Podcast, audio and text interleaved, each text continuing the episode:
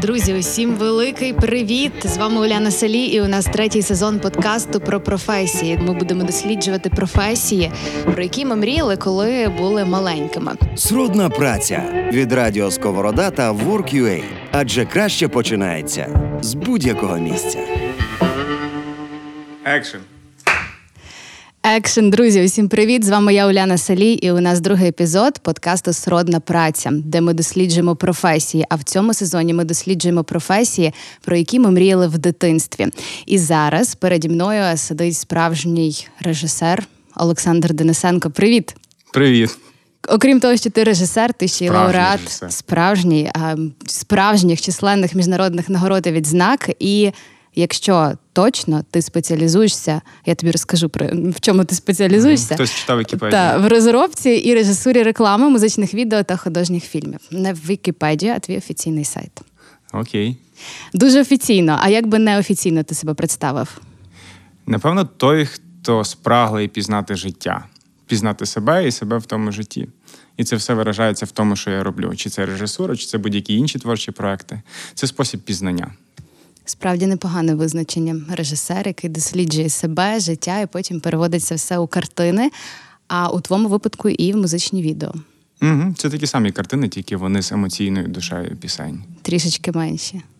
Вони більші за тим, як вони впливають, коли ти за 5 хвилин можеш пройняти людину так, як проймає фільм півторагодинний. Нічого собі. Ну, буде про що поговорити нам з тобою у цьому епізоді.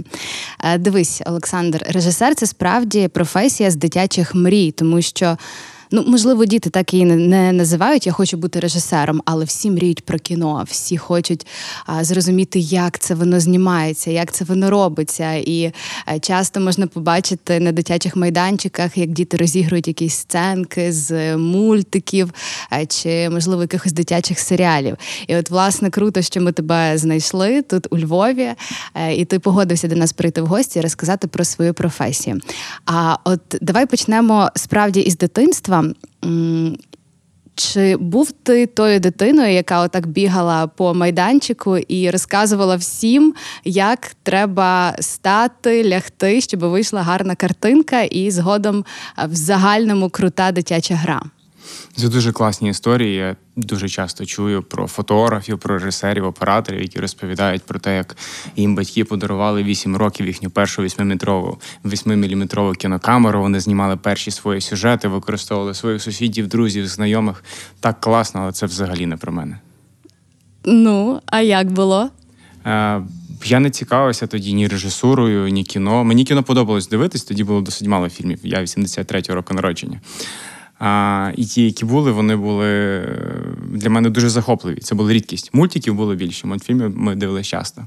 Але я в той час досліджував все, що мене навколо оточувало, починаючи від е, природи, східних єдиноборств, хімії, навіть алхімії, радіотехніки. Тобто я вивчав все, що можна було вивчати. Комп'ютерів тоді не було, інтернету тоді не було.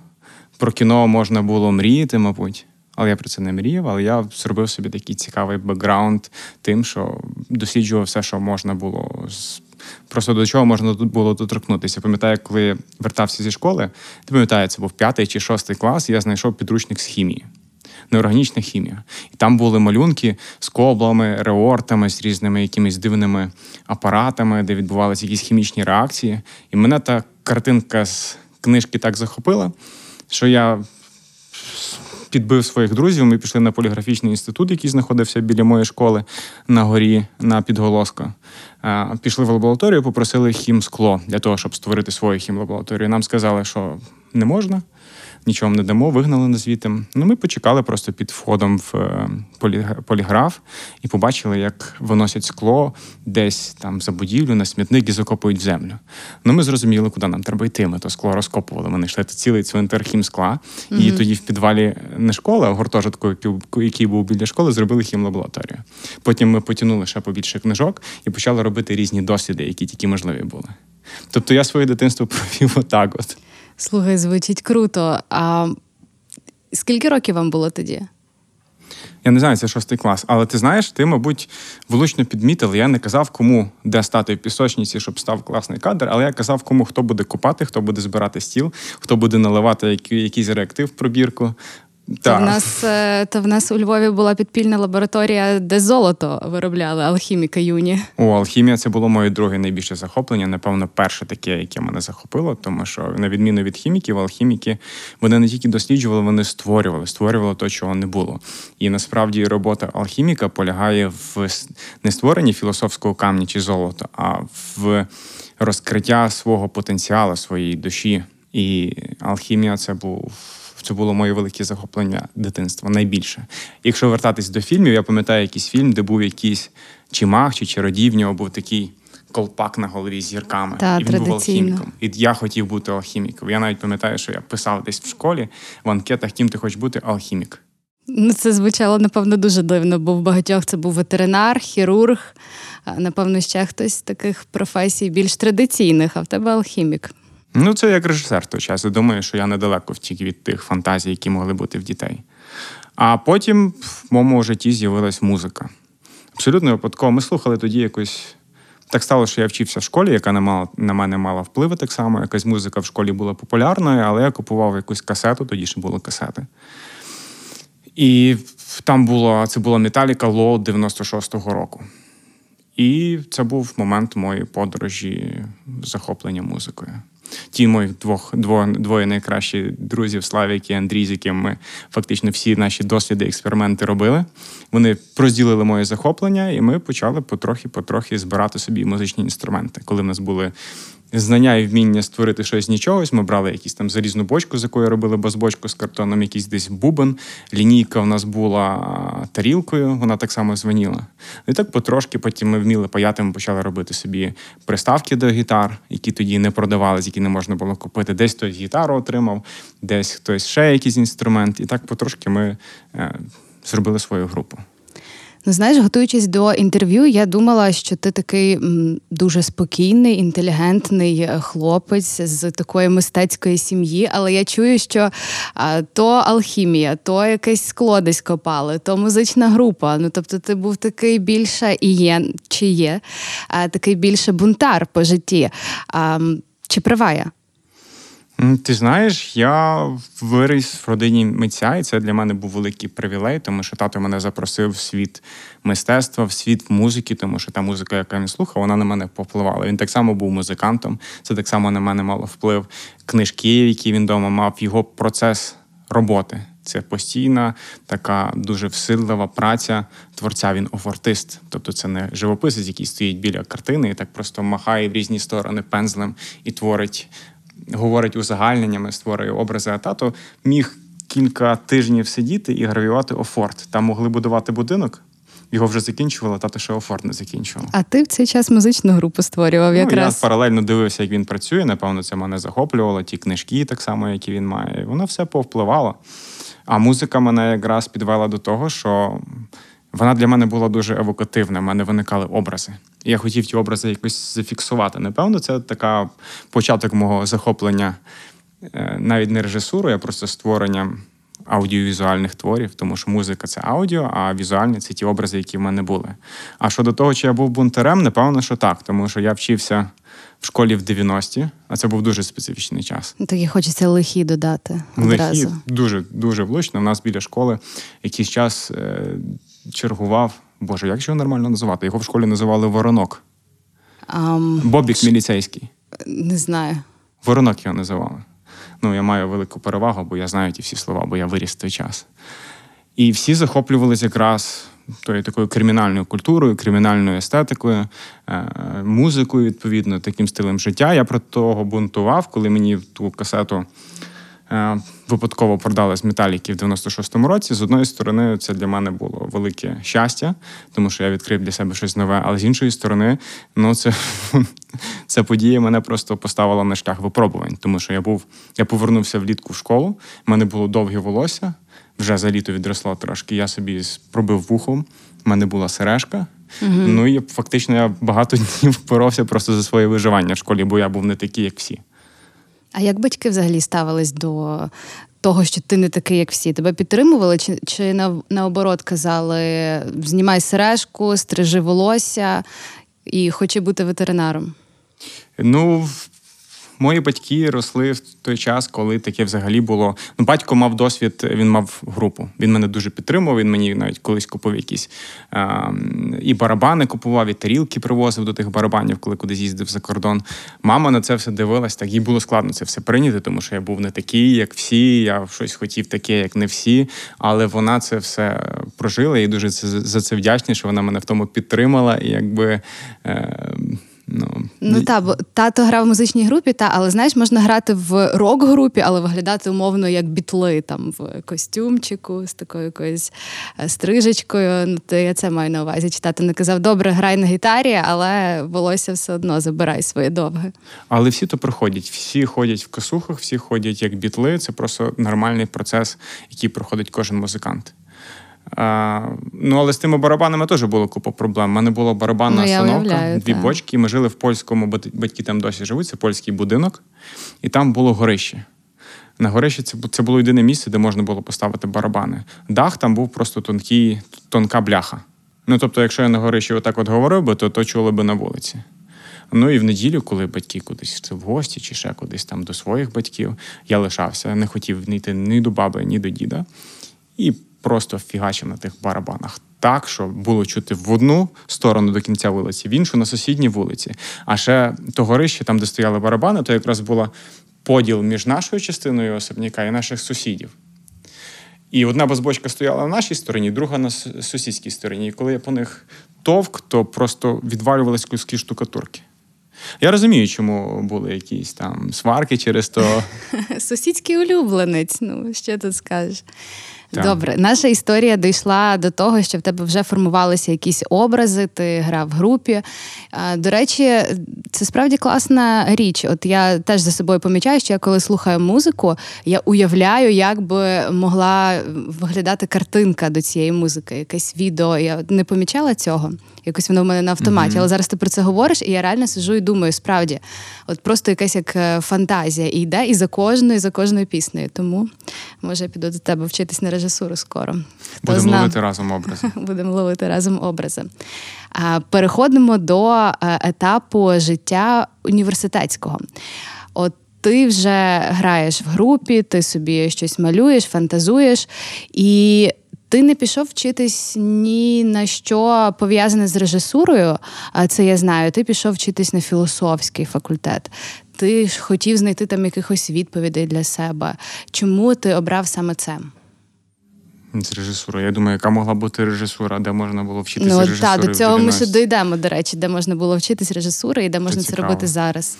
Я дуже радію, що я поступив туди, куди я хотів. Це був філософський факультет. Передумовою була якраз та сама алхімія, тому що це вся філософія. Фактично, я прочитав Блаватську, коли мені було 13 років. Це була класна база для філософа.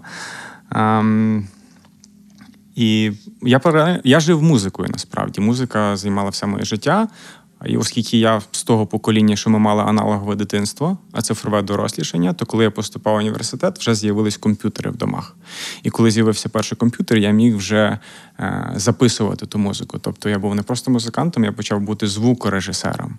І записував як себе, і так потім і багато львівських на той час досить знаних груп записував. От, а паралельно я вчився.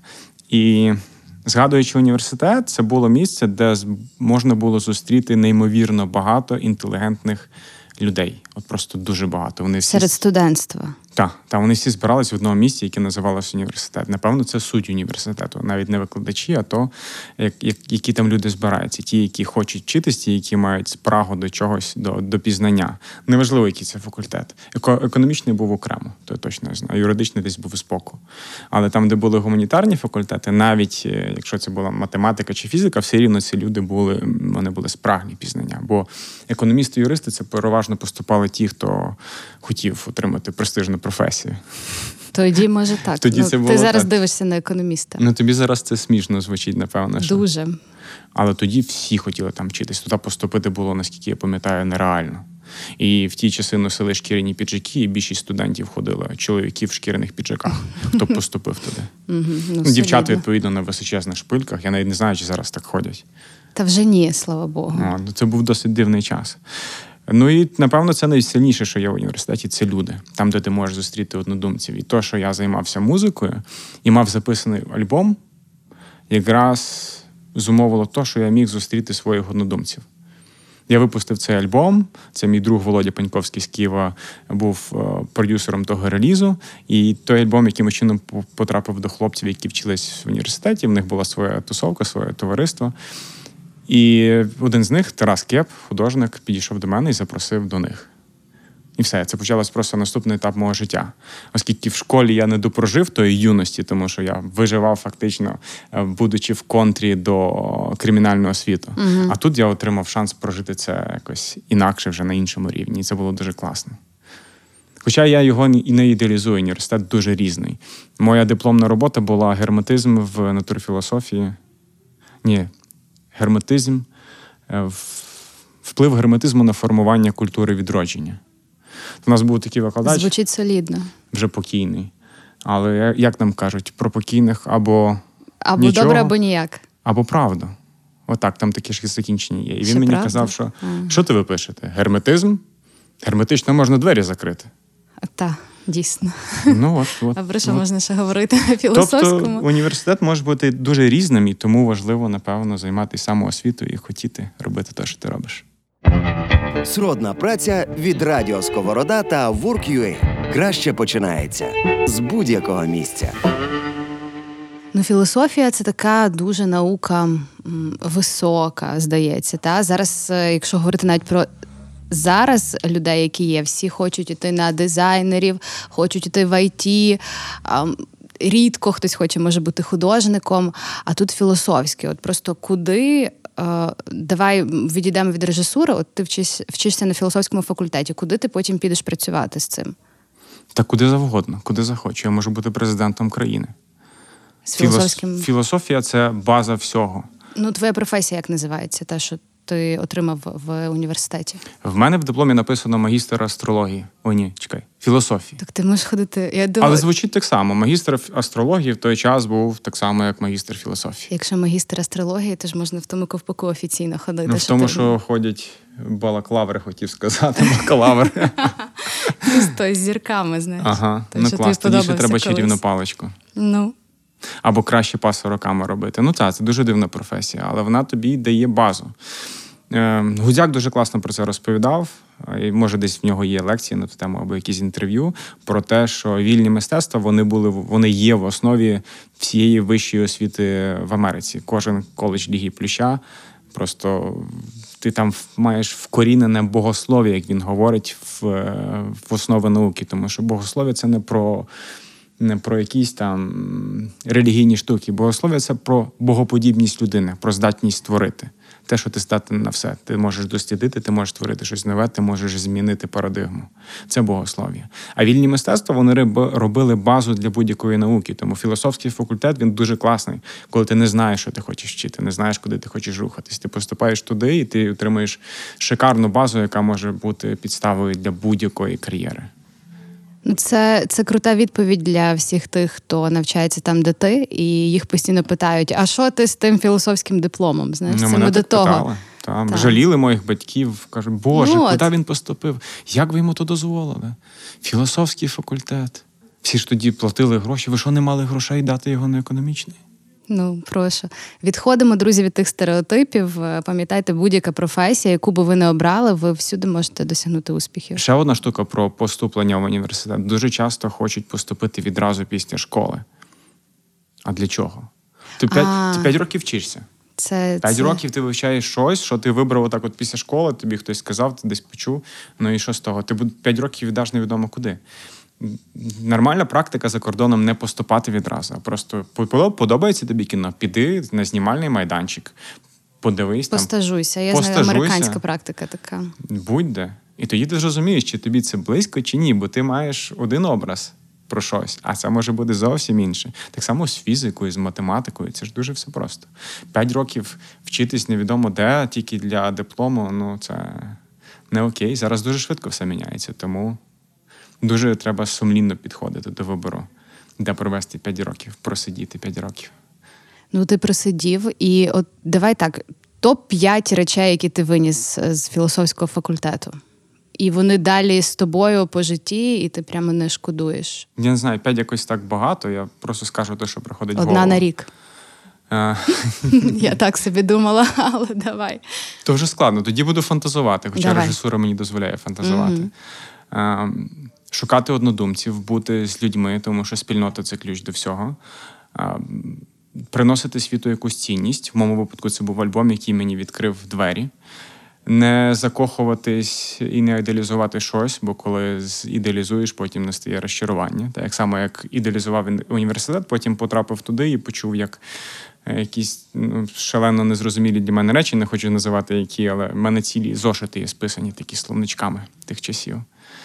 Ну, то для мене було велике розчарування. Я не хотів там вчитися, бунтував. Мене вигнало з університету на першому курсі чи на другому, я не пам'ятаю. Ну, от три є. Далі не пам'ятаю. Це три найважливіших. Режисура, звідки взялась, коли намалювалася вона, в принципі, в твоєму житті? Ну, вона прийшла з музики, це точно, бо основним захопленням була музика. Потім я був звукорежисером, працював зі звуком, це так само частина режисури. А потім, потім я хотів знімати кліпи до своїх пісень, до своєї музики. Угу. І тому я дуже мріяв про те, щоб почати знімати щось. І собі не зняв, але так вийшло, що іншим почав знімати. Тоді був дуже специфічний час, бо якби, знімати було складно. Зараз можна знімати на iPhone. Тоді про камеру можна було мріяти. Про кінокамеру на плівку ніхто навіть не мріяв, бо це було ну, не актуально, що ти з тою плівкою будеш робити, як ти ту камеру не, не зможеш включити. А ті камери, які були на телебаченні, вони були великі, е, складні, але вони були дорогі. Ну Їх та, ніхто не міг звідки їх візьмеш? І потім з'явився в 2009 році Canon 5D Mark II, зеркалка, яка знімала відео. І то була революція. Я купив ту камеру. Е, Я тоді закохався, мені сподобалась дівчина, і я придумав зняти кліп, запросив її на головну роль. І таким чином зняв один, два, три кліпи. Потім не було обладнання, бо ж зйомка це не тільки камера, це світло, це рейки, це якісь засоби кріплення камери, наприклад, на машину, е, кран. Того всього не було. І доводилось це все купити сам, купувати самому. Я всі гроші, які заробляв, я постійно щось купував. Плюс мій, мій бекграунд, коли ми вміли працювати руками, паяти, якісь речі механічні створювати, дуже мені допоміг, бо без того я би не мав того обладнання, яке мені дало можливість створити на початку. І ми зняли цей один, другий кліп, потім ми знімали Prime Time, це кліп. Е, Я почув групу у Львові. Я почув пісню, а не групу англійською мовою, яка звучала так по-американськи, так класно, без акценту, так по-живому. Я потім дізнався, що це хлопці зі Львова, і сказав, хлопці, давайте зробимо кліп, у вас така класна музика. І ми зняли кліп з машинами, і потім так сталося, що в 2012 році група Linkin Park виступала в Петербурзі, і вони шукали хтось, хто з ними виступить на розігріві одну групу. Вони зробили конкурс, 5 тисяч музичних відео було зголошено. Вони по кліпу вибирали групу. І Праймтайм перемогли, і зіграли з ними разом концерт завдяки нашому Круто. кліпу. Круто. Так. І такі речі вони просто приносили е, якісь наступні замовлення. Люди за кордону дізнавалися. Той от кліп, який ми знімали е, першим чи другим, Анна гра з Богом, то після нього приїхали до нас хлопці з LA. Це такий Марк Болс, колись був такий культовий гітарист з 90-х, Інгві Мальмстін. Він був самий швидкий метал-гітарист світу. І цей хлопець з ним співав. Він приїхав з е, бельгійською групою Iron Mask, і ми знімали тут під Львовом, навіть не у Львові, в Чишках. Е, Їм кліп. У мене мій на той час вже близький друг Тарас Майба, з якими ми знімали і прайм-тайм, бо в нього були актори для фільму Його машини. От, ми з ним стоваришувалися і почали робити якісь проекти разом. І кажу: Тарас, слухай, приїде Марк Болс, тут хлопці з LA, Ну, треба десь знімати кліп, треба декорацію збудувати. Він такий, Саня, що тобі треба? Кажу, ну треба такий павільйон метрів 250, щоб там було тепло, була електрика, були всі комунікації. А в нього був завод в Чишках. І він скаже: слухай, то підходить павільйон, а там величезний павільйон. Кажу, ну да. І через два дні там вже не було ніяких ні фарб, нічого, було просто пусте приміщення, де ми збудували просто цвинтар. Ми зробили рельєф, викупили там, зробили озеро, не викупили, розсадили дерева, траву. Ігор Савчин, художник, декоратор, з яким я завжди працював і гример, зробив там. Пару десятків е, англійських таких ск- склепінь, гор- гробівців. Ми знімали ніби англійський такий backyard. Клас. Так, і коли приїхав Марк Болс, це було в грудні, так як зараз. У 2010 чи 2011 році була така погода, сніг падав дуже противно. Він з LA прилітає сюди. На той аеропорт, що тоді був старий, не той сучасний, але такий, як автостанція, який виглядає. Сідає в машину, і ми його веземо. А він старший хлопець тоді, бо я не пам'ятаю, скільки йому 50 було. Ну це рок-зірка світового такого А масштабу. ви його в чишки повезли. Він йде в Чишки, і там ті дороги, там немає асфальту. Спочатку ще був асфальт, а потім якісь індики бігають, кури. І він просто блідній, він розуміє, що відбувається, Та куди його думав, ви везуть. Вже, та, а група що, ще не що це остання його поїздка. Так, і ми заїхали ну, на ті чішки, там ті люди ходять, працівники, просто всі сміються, якийсь. І він не може зрозуміти, що сталося. Він пробує кудись дзвонити, в нього картка не працює, в нього шок. І я розумію, що треба рятувати ситуацію. Кажу, Марк, ідемо, я тобі щось покажу. Я його буквально за руку втягнув той павільйон, він то побачив, побачив ті всі декорації, в нього відкрили щелепа, він заспокоївся. Зрозумів, що все не дарма. Та, але то було в Чішках.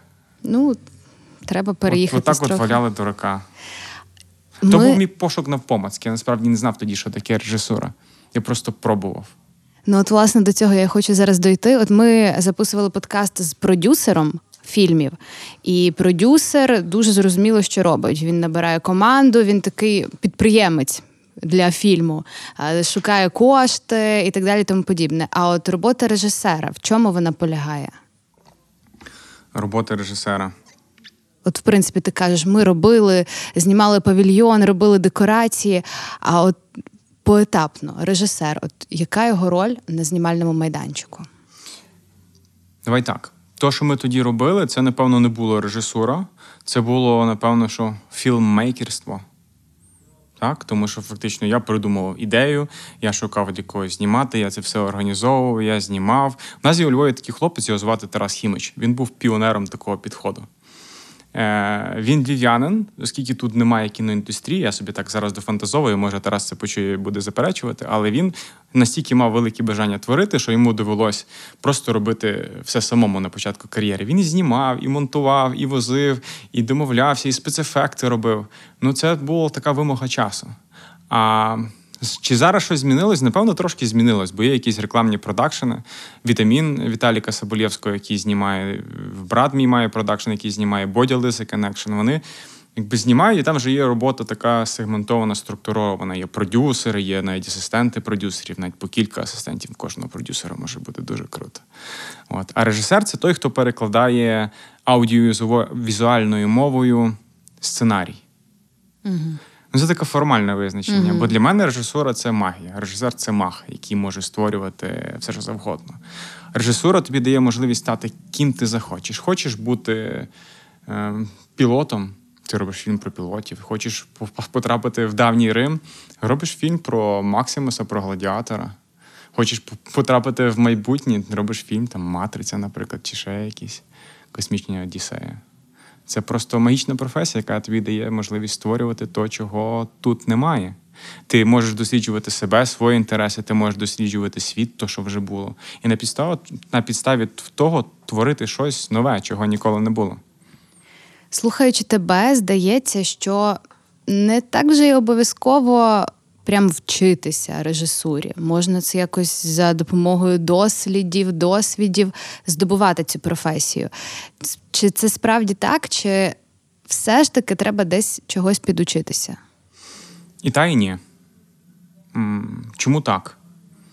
Бо режисер це дзеркало світу, в якому він живе, своїх інтересів, своїх, е, своїх смаків, навіть одягу, який він носить, це так само його вираження. Так? Е, Режисеру дуже важливо вміти спостерігати. Спостерігати, говорити не конче, тому що він ховається за камерою, але він може потім це якось своєю мовою проговорити з командою, з акторами і створить якби своє послання, яке буде в виразі фільмі. Але коли я от знімав ті всі кліпи, був філмейкером у Львові, я зрозумів, що я хотів знімати би більше. У мене ніфіга того не виходить, бо я не знаю навіть з чого почати. Бо я сприймати фільми як кліпи, ну, напевно, ні. І я зрозумів, що мені потрібно вчитись. Я подумав, куди я поїду вчитись. Я поїду до Вайди вчитись. Мені дуже подобався Анджей Вайда. Я подумав: ну, якщо вчитись, то тільки в нього. Поїхав в Варшаву, поступив в його школу. Я вчився на режисурі спочатку, і тепер відповідь на твоє питання, чи обов'язково чи ні. Вайди, в школі Вайди не навчають операторського мистецтва. Навчають режисури, сценарна майстерність, навіть креативне продюсування, а операторське мистецтво ні, бо це.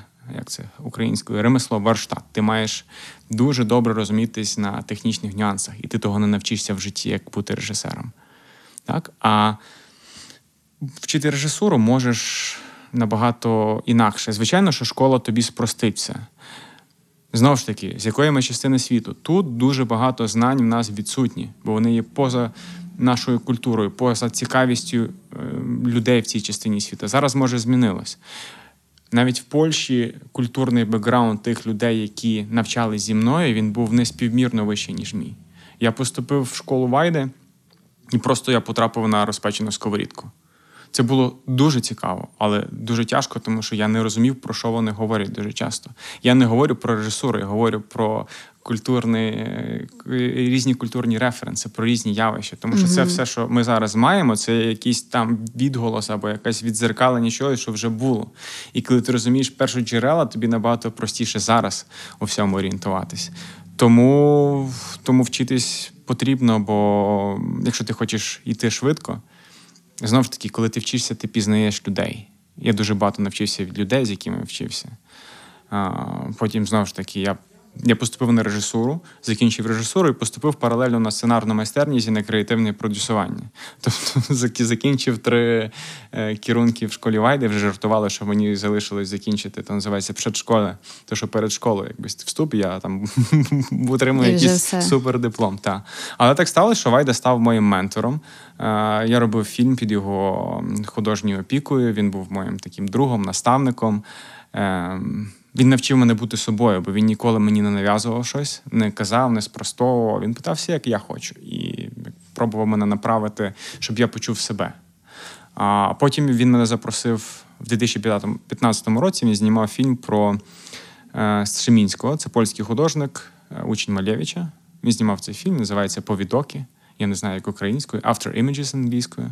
Я працював в нього асистентом на цьому фільмі. І це було неспівмірно цінно не тільки тому, що я отримав знання чи працюю з своїм улюбленим викладачем, ментором, а це дало мені можливість познайомитися з цією кіноелітою. І це це ніби навчання, але це навчання просто стільки запускає різних неочікуваних напрямків, що mm-hmm. ти не знаєш, як це закінчиться. Ти інтегровуєшся в спільноту. Але не всі так можуть. Знаєш, е, дивлячись на наші реалії тут в Україні, не кожен е, має таке щастя навчатися з Вайдою, щоб він його менторив. Не кожен може поступити кудись навчатися за кордоном. Що робити простому хлопцю чи дівчині, от який вийшов з інституту, чи може думає, де вчитися, і мріє про режисуру? Ну кажучи, простий хлопець, я не говорю, що ти не простий хлопець, це так загалом. От просто я маю якусь камеру чи не маю камери, але дуже хочу знімати. Що робити мені тут в Україні? Не можу ніде виїхати. Mm, хороше питання. В кожного, напевно, буде своя індивідуальна історія. Мені допомогла моя пристрасть. А, ті кліпи, які я почав робити, Анна, Праймтайм, вони дали мені багато замовлень за кордону. Я знімав, знімав, і це просто все таку лавину перетворювалося. Тобто, ти кажеш, треба пробувати робити. Треба знімати, треба давати. Зараз, до речі, мені здається, дуже багато якихось таких фестивалів і конкурсів. Я часто чую, як молоді люди, навіть діти, підлітки в селі знімають якийсь е, умовно короткометражний фільм, надсилають його, виграють якісь гроші, якісь можливості. Це все справді так так є в нас? Чи ти не дуже досліджував, як це живе зараз у нас? Ну я не дуже досліджував, тому що це поза моїми інтересами. Я mm хотів знімати, я знімав. Це якась не треба. Напевно, люди, які краще знають, я думаю, що в Україні так само є якісь грантові програми і все таке, але я ніколи в них не отримав, не приймав участі і нічого не отримав від держави. Все робив сам і це був мій шлях, але в когось іншого може бути інакший. А є якийсь факультет режисури в Україні? Напевно, є в Києві є Карпенка Карого, але я не дуже розумію, що там відбувається. Дивись, кіно це. Давай так, Україна, навіть так. Україна mm-hmm. пострадянський блок. Хоча, напевно, Росію можна трошки окремо розглядати, тому що там був Станіславський, там був Чехов. Це хлопці, які придумали, розробили акторські методики, на Ким користується світ. Голівуд, весь світ. Mm-hmm. Тобто, як Станіславський і Чехов це два хлопці, які без яких не було б Голівуду, не було б театру, не було б Дуже багато всього. Тому там я там трошки все складніше. Я там не був, не знаю. Але пострадянський блок. Ми є країною, в якій не було кіно як такого. Кіно, на мою думку, я можу помилятись, перепрошую людей, які є, може більшими експертами, ніж я. Україна це досить герметична країна, яка була за... заблокована від цілого світу. В Україні режисер трошки так, як серфінгіст без океану. Так, Тому що ти можеш навіть мати інструменти, ти можеш мати бачення, пристрасть, бажання, але тобі складно буде реалізувати своє, втілити своє бачення, бо ти не маєш режисер це командний гравець, а має бути велика індустрія для того, mm-hmm. щоб ти міг творити. От, Ну, в тебе буде озеро, не океан, озеро, і ти будеш на тому серфінгі, серфінгу на озеро кататися, але це теж непогано. Це крок, тому що це наша історія, це частина. Це за нами. За нас ніхто це не пройде. Тому Україна має великий потенціал в кіно. Але для того, щоб розвиватися, потрібно бути частиною світу. Я чую, що приїжджають продакшени знімати сюди багато реклам, кліпів. Зараз знімали серіал Чорнобиль. Дуже класно. Це сервіси, де можна навчити. Це сервіси, так, але можна навчитись роботи з іноземцями, можна познайомитись з ними. Мої друзі знімали фільм в Україні Ціна правди. Так само це було шанс для українських продакшенів чогось навчитись команди, яка працює на майданчику світ, а не локальному. От, Тому що Україна це. Це люди, а не та умовна лінія, яку ми називаємо кордоном. А щоб індустрія розвивалась, потрібно, щоб люди розвивались. І ще одна складна штука, теж з нашої частини світу. У нас люди не звикли купувати інтелектуальний продукт. Є таке. Spotify на зараз їх є, тому що він коштує пару копійок і його можна легко встановити. А в кіно скільки людей ходить на українські фільми? Напевно, що відсотки 2-3 загального прокату. Кіно взагалі конкурує не фільм з фільмом, а кіно конкурує з боулінгом чи з походом в піцерію. Не думала так про це. Ну так, так. Але, це не тільки в Україні, але в Україні на українські фільми ходять кілька відсотків людей. Тепер так, як може заробити фільм, якщо якщо його ніхто не купує? Українська мова відрізає фактично світ. Якщо не говорити про фестивалі, ти можеш цей фільм продати до дистрибуції чи там на платні платформи, як Netflix, чи ну, будь-які VOD платформи через мову. В Америці не дивляться фільми з дабінгом. Там немає такої культури. Тому це велика проблема. І дуже часто продюсери, які заробляють на виробництві фільму, Ну то вони собі просто вони всім нам вкорочують дорогу до того, щоб з'явилось кіно. Тому що кіно має заробляти на дистрибуції. Зроби класний фільм, який буде класний, який захопить глядачів. Ну, це тяжко, та, тому що в нас не платять за квиток. Я хотів сказати, куплять квитки, і ти будеш мати бокс-офіс. Складна ситуація, але нам треба її пройти самим, інакше нічого з того не вийде. Міжнародні копродукції, я думаю, що це шлях. Тому де вчитись, я не знаю в Україні, насправді не знаю. Але я би вчився кіно в тих, хто вміє його робити. Зараз немає жодної проблеми поїхати в будь-яку країну світу, щоб вчитися. Коли ще я їхав, було складніше. Зараз взагалі без проблем. Дуже багато хлопців, кінооператорів з Києва їздили вчитись в Елей.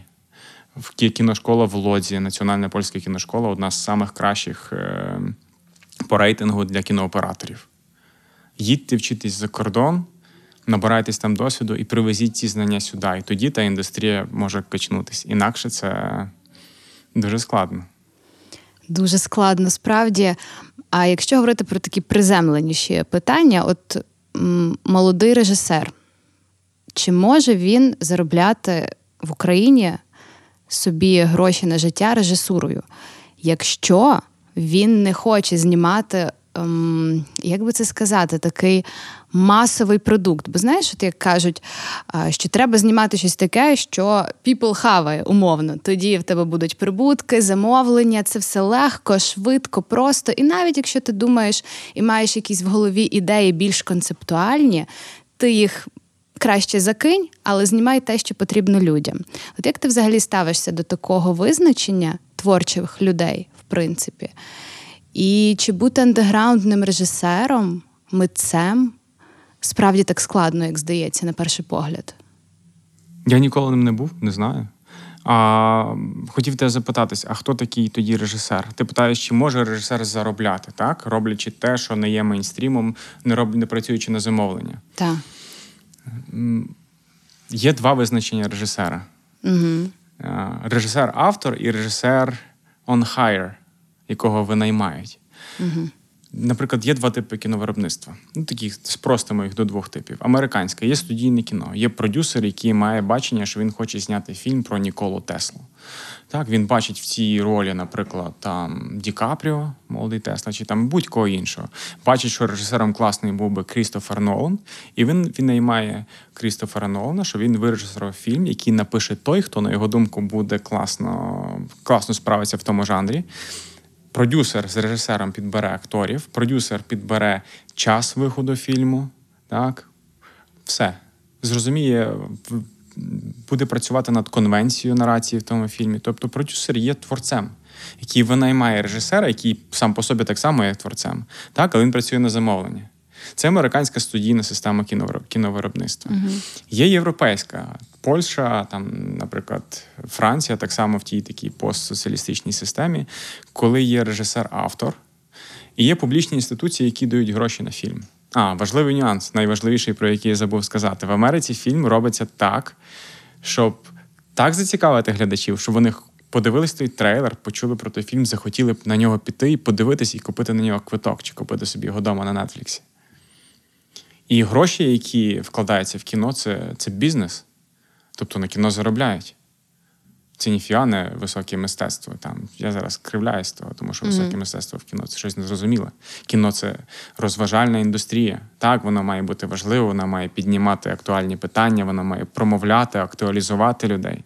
Але це розвага. Якщо цей фільм не цікавий, ну то уявіть собі, колись Петр Вересняк, дуже класний польський сценарист, сказав таку фразу. Може, це не його фраза, але я принаймні в нього її почув що кіно це дуже добре, якісно ремісничо зроблений стілець, в якому глядач зможе просидіти дві години.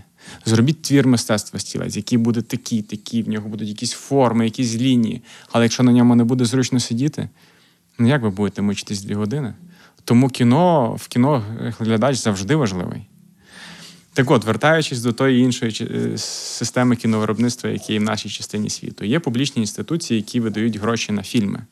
Є певні люди, які вирішують, які ці фільми мають бути. Вони, наприклад, мають піднімати важливу соціальну актуальну тему, так про які зараз всі так говорять. Вони мають е, бути особисто, та тема має бути особисто пов'язана з життям режисера. Дуже класно. Режисер, як дуже часто виступає автором. Так це переважно такі теми, які говорять про несправедливість, про страждання, такі складні соціальні штуки. От і якщо цей фільм написаний режисером-автором, є е, відповідає тим критеріям, є продюсер, який має там так само відповідати певним критеріям. Він може такий фільм подати на фінансування до певних інституцій, які дадуть на це гроші, і тоді постане такий фільм. Тобто, режисер, е, якщо режисер, режисер, так, не filmmaker, який бере айфон в руку і знімає, що йому подобається, висилає по фестивалям. От, оце та. Дві такі різниці справді, я не знала. А режисер це. це от так, якщо є якась тема, якщо ти маєш якби, велику потребу поділитись тою темою по-любому вчись писати сценарій. Сценарій це одна з основ роботи режисера. Це драматургія, вона ключова. Є. Щоб ти щоб зробити фільм, це не кліп, який пару хвилин триває. Тобі треба розуміти цілісність того наративу. От, Тому тому вчіть писатися, вчіться писати сценарій. Знімайте на iPhone або пишіть сценарії, шукайте собі продюсера, висилайте. Абсолютно реально. Зараз можливості шалені. Сезон професій про які ми мріяли у дитинстві. Ну, я знаю, що є такий голос людей, які нічого не розуміють в професії. І тому для мене, я думаю, для багатьох теж буде відкриття, що ну, фільммейкер і режисер це щось таке трохи інше. Бо говорячи про андеграунд, я десь так і думала, що людина собі взяла телефон, відзняла якийсь такий лютий треш, який подобається їй і двом її друзям. Та і більше вона нічого не хоче робити, і говорить, що режисура в Україні чи фільмер, фільммейкерство в Україні не приносить прибутків. Оце я про, про власне про це говорила. Але ти кажеш зовсім інше, про зовсім іншу схему, і вона дуже зрозуміла зараз. Ти згадав про сценарій і написання сценарію. Це можна назвати таким сучасним сторітелінгом. Зараз всі про це говорять. Зараз це супер актуально. Хоча історії складалися з давніх давен, але зараз це все якби знову переформатовується і виходить на перший план. Всі хочуть вміти розказувати історії. І розповідати історію це така величезна частинка твоєї професії. От поділися якимись ем, такими своїми висновками обертаючись на свій досвід роботи, як створюється ця історія, які є, можливо, ключові складові цього сторітелінгу? От як ти це бачиш? Просто чи складно говорити? Просто.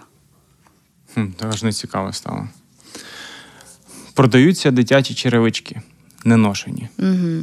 Пам'ятаєш ту історію? Ні. Саме коротка історія Хімінгуея скільки вона викликає емоцій, скільки ти можеш сказати, скільки тут слів продаються дитячі черевички неношені. Чотири слова. Так. Ти вже співчуваєш, ти вже розумієш, що є черевички, які чомусь були не використані, і угу. чомусь є потреба їх продати. Угу. Зміст, так. Історії це найпростіший спосіб до чогось людину спонукати, переконати, е, запросити, заангажувати. Це дуже сильний інструмент, який може бути страшним, як в випадку з рекламою, а так само бути якимось, що актуалізує людей, тому що ми всі розповідаємо історії. Навіть зараз нас з тобою, ми з тобою Теж творимо історія. історії. так. Ти просила говорити просто. Ну окей, давай все спростимо. Ну, давай так, давай давай візьмемо якусь середину. Просто я не знаю, добре, чи таке для тебе складно. Про це зараз модно говорити, про це дуже багато хто говорить, але давай будемо брати середину. У нас є лімбічний мозок, мозок mm-hmm. савців. Це те місце, де в нас живуть всі наші емоції. А є префронтальна кора, яка оточує ту лімбічну, лімбічний мозок, яка, власне, не емоційна, де є абстрактне мислення, де усвідомлення я, де всі наші когнітивні процеси відбуваються. І коли ти розп... А цей наш мозок савці він набагато старший, ніж наша парафронтальна кора. Вона ж єдина нас відрізняє від е, всього іншого живого світу. І оскільки та, той лімбічний мозок є старшим, він реагує набагато сильніше, і він має пріоритет в тому, як ми зареагуємо на щось чи інше. Якщо історія викликає емоції, а суть історії це викликання емоцій поза комунікацією якоїсь інформації, так бо інформацію можна передати якби сухо, то він включається, і ти просто ангажуєшся. І так само реклама. Вона ж дуже маніпулятивна в своїй суті. Угу. Так? Це стратегія. Була така книжка, чи курс такий був Fog of War називався Туман війни, де вчили, що стратегія це створення людині проблеми, а потім пропозиція, як ту проблему вирішити. Так само вся реклама на тому базується. Тільки це не робиться впряму. Напряму там через статистику, наприклад, хоча ця статистика теж може бути інструментом комунікації аудіовізуальної, робиться через історію. Розповідається історія Уляни, так дуже людина, яку ми бачимо з плоті і крові, яка має якийсь певний колір очей, волосся, має своє життя. Тобто, це все дуже робить правдоподібним ту історію. Так? І ти фактично переконуєш людей в чомусь, ти формуєш думки. Ти можеш просто, зробивши якийсь фільм, зробити так, що ціла нація чи якийсь цілий континент буде уявляти, що це було так. Тому фільми про війну, якісь там, коли вони не точні, коли вони мають велику міру частину інтерпретації, вони дуже сильно змінюють сприйняття світу. Тому це така штука дуже трікі. І я пам'ятаю, був такий експеримент. На eBay продавали речі, які купувалися там по 60-50 центів і виставлялись по долару. Їх ніхто не купував. Коли ж до кожної речі додав, додавали якісь історії, там був такий коник, який продався за 600 доларів. До нього написали історію. Потім, звичайно, що ті автори, які робили експеримент, вибачились, повернули ті всі кошти. Але це був експеримент доведення того, як сторітелінг впливає на е, якби, готовність покупки. І в рекламі, наприклад, сторітелінг це є. Е, бренд це не є герой. Героєм є клієнт, який може купити цей бренд. А бренд є йодою, пам'ятаєш Star Wars? Угу. який проведе е, якби, клієнта до омріяного способу життя. Купи цю новішу на два роки машину, і ти будеш щасливий. Тобі того, що не вистачало, тої машини, чи там якогось йогурта з біодобавкою, яка нормалізує роботу твого кишечника, і в тебе буде кращий настрій. Це ж ну це я ж просто говорю, а це ж запаковано в історію, і ти в це віриш. Тому сторітелінг зараз використовують всюди. Є цікавіші штуки на впливу на, якби, на рішення консументів. Я чув, що в деяких. Е, Є така речовина, вона називається окситоцин.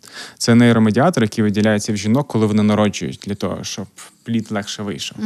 Окситоцин так само в нас викликається в історіях, коли ми співпереживаємо герою, коли в нього стається якась проблема, коли ми хочемо його притулити. Це нейромедіатор обійм.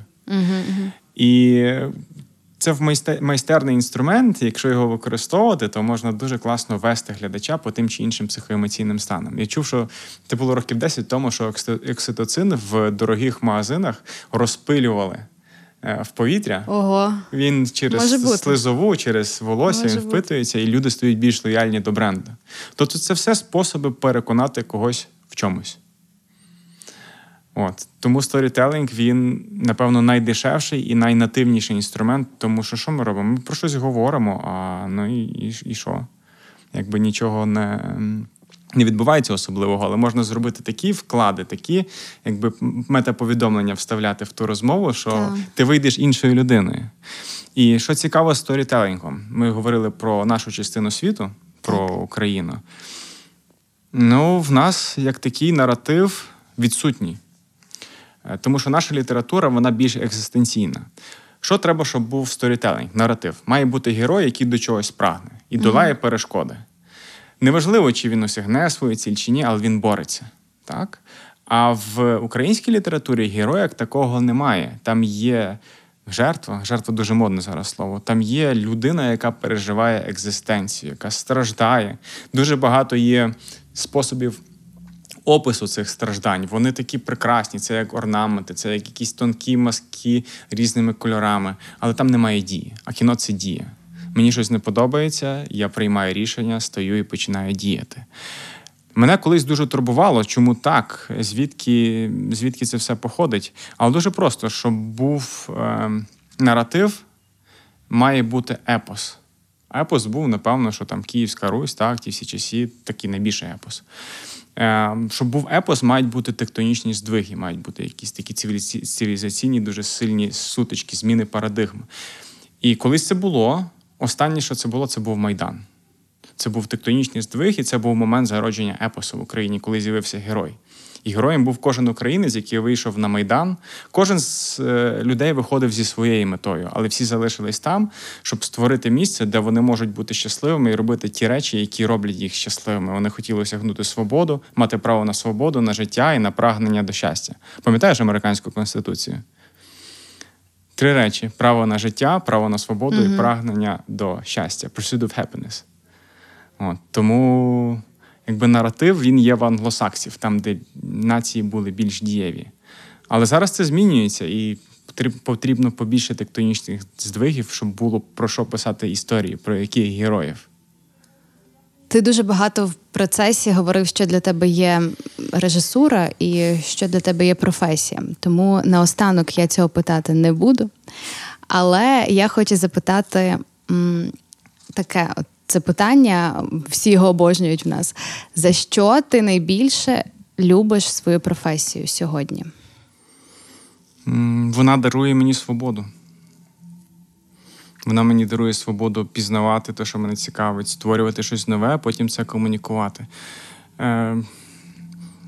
Ти знаєш, ми з тобою говорили про чи не говорили про сродну працю. А, окей, радіо Сковорода, сродна праця. Ну, у нас подкаст Сродна праця називається. тому мені Ми так говорили попередньо. крутиться в голові про те, що мені подобається те, що я роблю, і це все зумовлює похідне. Мій стиль життя є відображенням мого, мої, мого інтересу в створенні чогось. Так? Якщо я люблю подорожувати, але я не подорожую, тому що мені не потрібно подорожувати, бо я подорожую в зв'язку з своїми проектами. Я хотів потрапити в якусь країну. Я не їду туди як турист, я їду туди як режисер, чи на фестиваль, чи щось знімати. А, і це, напевно, най, найкласніше, що в мене немає такого, що я ділю свій свій день на роботу вранці, чи там працюю з 9 до, до 5, потім відпочиваю. В мене таке було. Раніше я працював коли хочу, вдень, вночі, мені подобалося що я роблю, і це мене заряджало. Навіть спав, я придумував. І мені було нормально. Я міг працювати в неділю, в суботу, в будь-який час.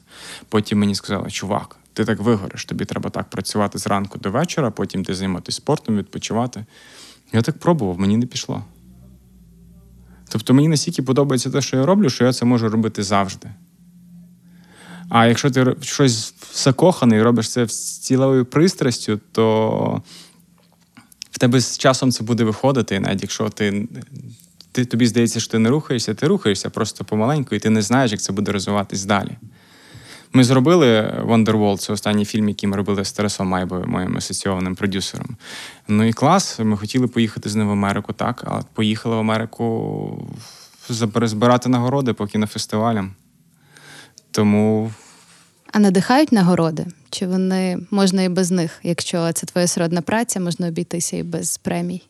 Ну, я би був великим брехуном, якщо б сказав, що нагороди не важливі. Для будь-якого творця дуже важливо ця от етап комунікації, виставляння, перформансу. Тому що це дає тобі великий заряд. Знаєш, як кажуть люди, які мені не важливо, мені подобається процес. Мені дуже подобається процес шалено, але мені не менше подобається потім це комунікувати до світу. І коли наш фільм е, покатався по світовим фестивалям, отримав ті всі нагороди. Це було радше свідченням також про це, що ми, нам вдалося створити ефективний діалог. Нас зрозуміли в. Різних частинах світу це 25 країн, якісь там Пуерто-Ріко, якісь невідомо, де цей фільм бачили, і він промовив до них. Це означає, що наша ідентичність, вона не така. Окей, всі кажуть, що ідентичність це щось, що робить тебе, робить тебе особливим. У мене був інший підхід. Ідентичність це те, що в нас є спільно з іншими націями, і через що ми можемо до них співвіднестись і з ними вести діалог. І ці нагороди це є просто для нас велике визнання в тому, що нам вдалося створити цей діалог. Стільки людей було заангажовано в цей фільм. У нас є партнерство з CCI, це ірландська організація, яку веде Аді Рош і Елі Хевсен, це жінка бонус з Юту. Е, Нам вручали нагороди в Америці відомі кінодіячі. Це дуже важливо, особливо коли ти активно дієш, бо творчі люди вони запалюються. Потім у них є етапи такі, коли ти нічого не хочеш. І кожна нагорода для нас це великий просто щастя і подарунок. Я вважаю, Олександре, що ми сьогодні з тобою поговорили більше навіть ніж про просто режисуру чи професію режисера. Про кокаїн забули. Про кокаїн? Так. А треба режисеру кокаїн? Е, ну так думали американські е, митники. Коли ми верталися з Америки з, з кінофестивалів, у нас було стільки нагород, що довелося купити, докупити сумку. Угу. І я сказав: так, Тарас, а він Тарас, Тарас Майба, він ж налегке весь час без. Я ж рюкзак, комп'ютер, якісь там речі. А він так мільйонер іде, сорочка там на розпашку, е, біла, окуляри. Ну так виглядає, ніби кокаїн в сумці.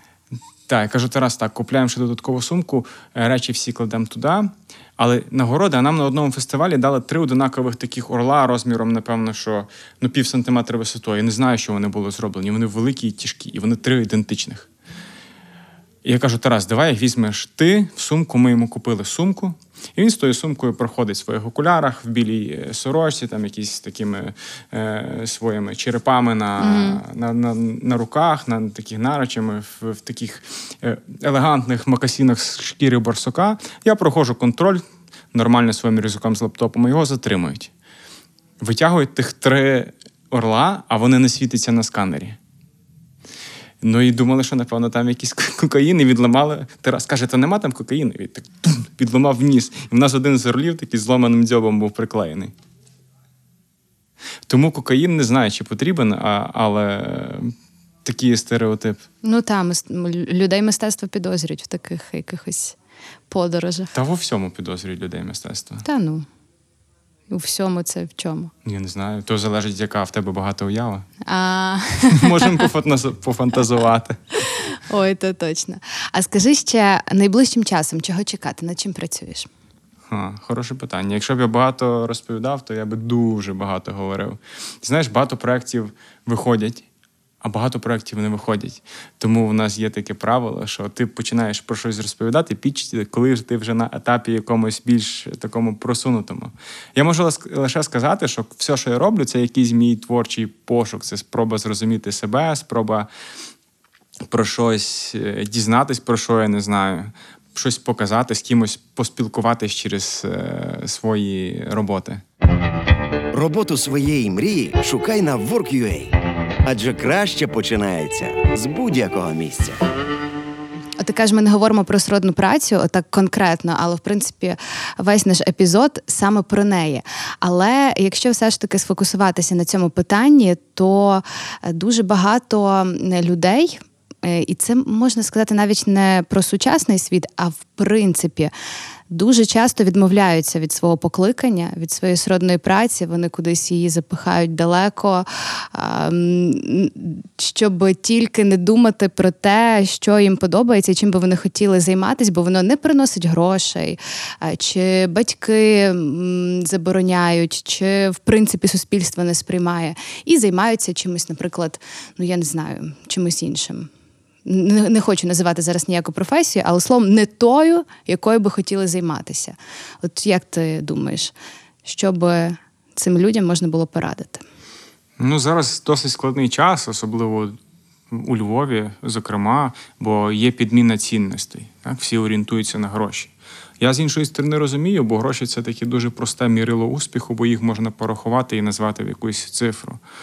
І в нас культивується суспільство споживачів, а це насправді дуже е, плачевно.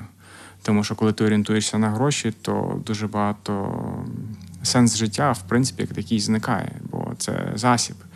І таке враження, що зараз от піраміда Маслова, так? Знаєш? Угу. Ніби вершечок хтось зрізав, і то, що є під ним, стало вершечком. Тобто відбулася переорієнтація, і засіб став метою. Так. Засобом я маю на увазі соцпакет, квартира, машина, там що там ще може бути, поїхати на відпочинок, так, ходити по боулінгам, сидіти в ресторанах. Це все класно, це все важливо, але це все засоби до того, щоб е, самоактуалізуватись е, і досліджувати себе.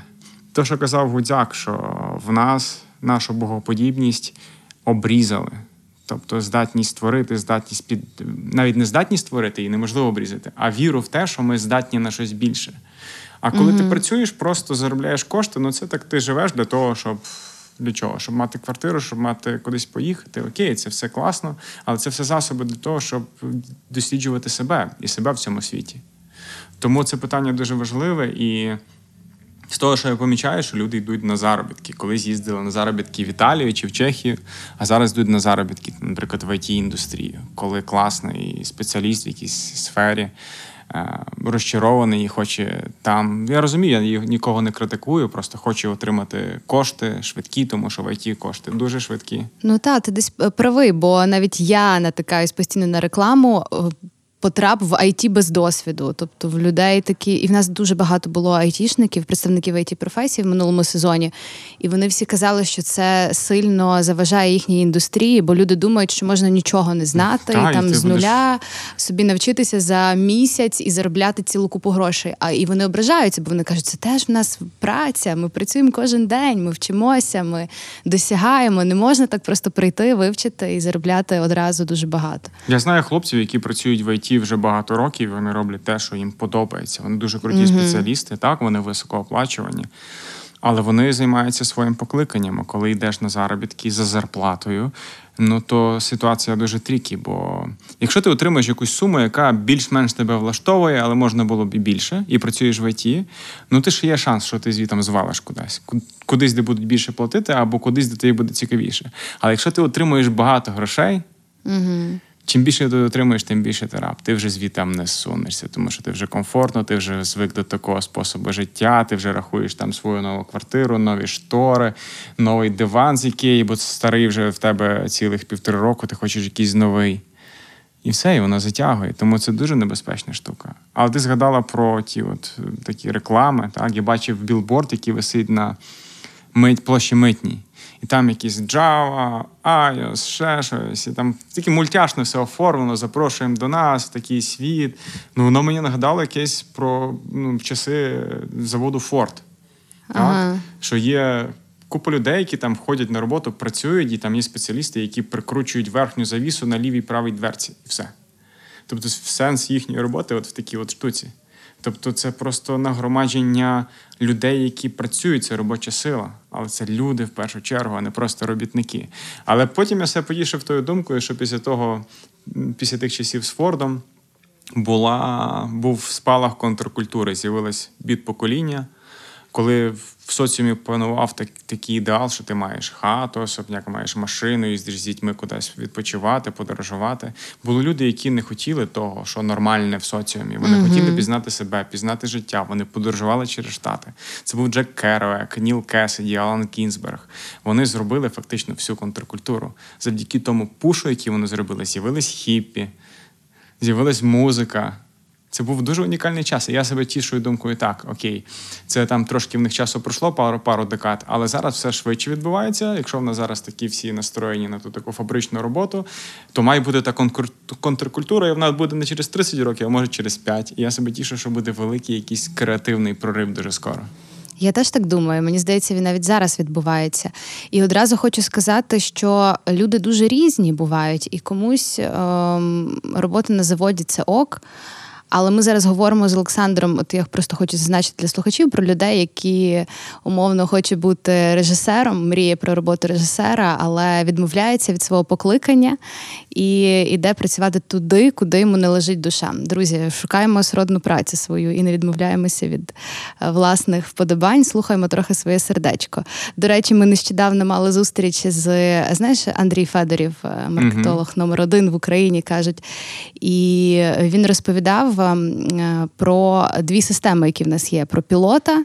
І автопілота, Е, що пілот це щось раціональне, логічне. От в нас як споживача, навіть який йде по вулиці і хоче щось купити. От є пілот. Але насправді 90% людей користуються саме автопілотом, цією інтуїцією, чуйкою, серцем. Модне слово підсвідомість. Так, як завгодно, називаю підсвідомість, але ми такі діти, які керуємося в першу чергу саме цим. І от просто ту дитину в собі не треба, мені здається, гнобити Щоб всередині. бути режисером і бути будь-ким, треба вірити в себе. Це найскладніше, бо часами це буває досить складно. Але тільки віра в себе і не прийняття обставин, а спроба піднятися над тими обставинами зробить тебе величною людиною. Бо велич це не корона на голові, а це велич здатність піднятися над обставинами, і щоб там не було, робити те, що для тебе важливе. Угу, погоджуюсь на 100%. Друзі, Олександр Денисенко, режисер, був в гостях у радіо Сковорода. Сродна праця. Усім па-па! До побачення. З вами Уляна Салі, і у нас третій сезон подкасту про професії. Ми будемо досліджувати професії, про які ми мріяли, коли були маленькими. Сродна праця від Радіо Сковорода та Work.ua. Адже краще починається з будь-якого місця.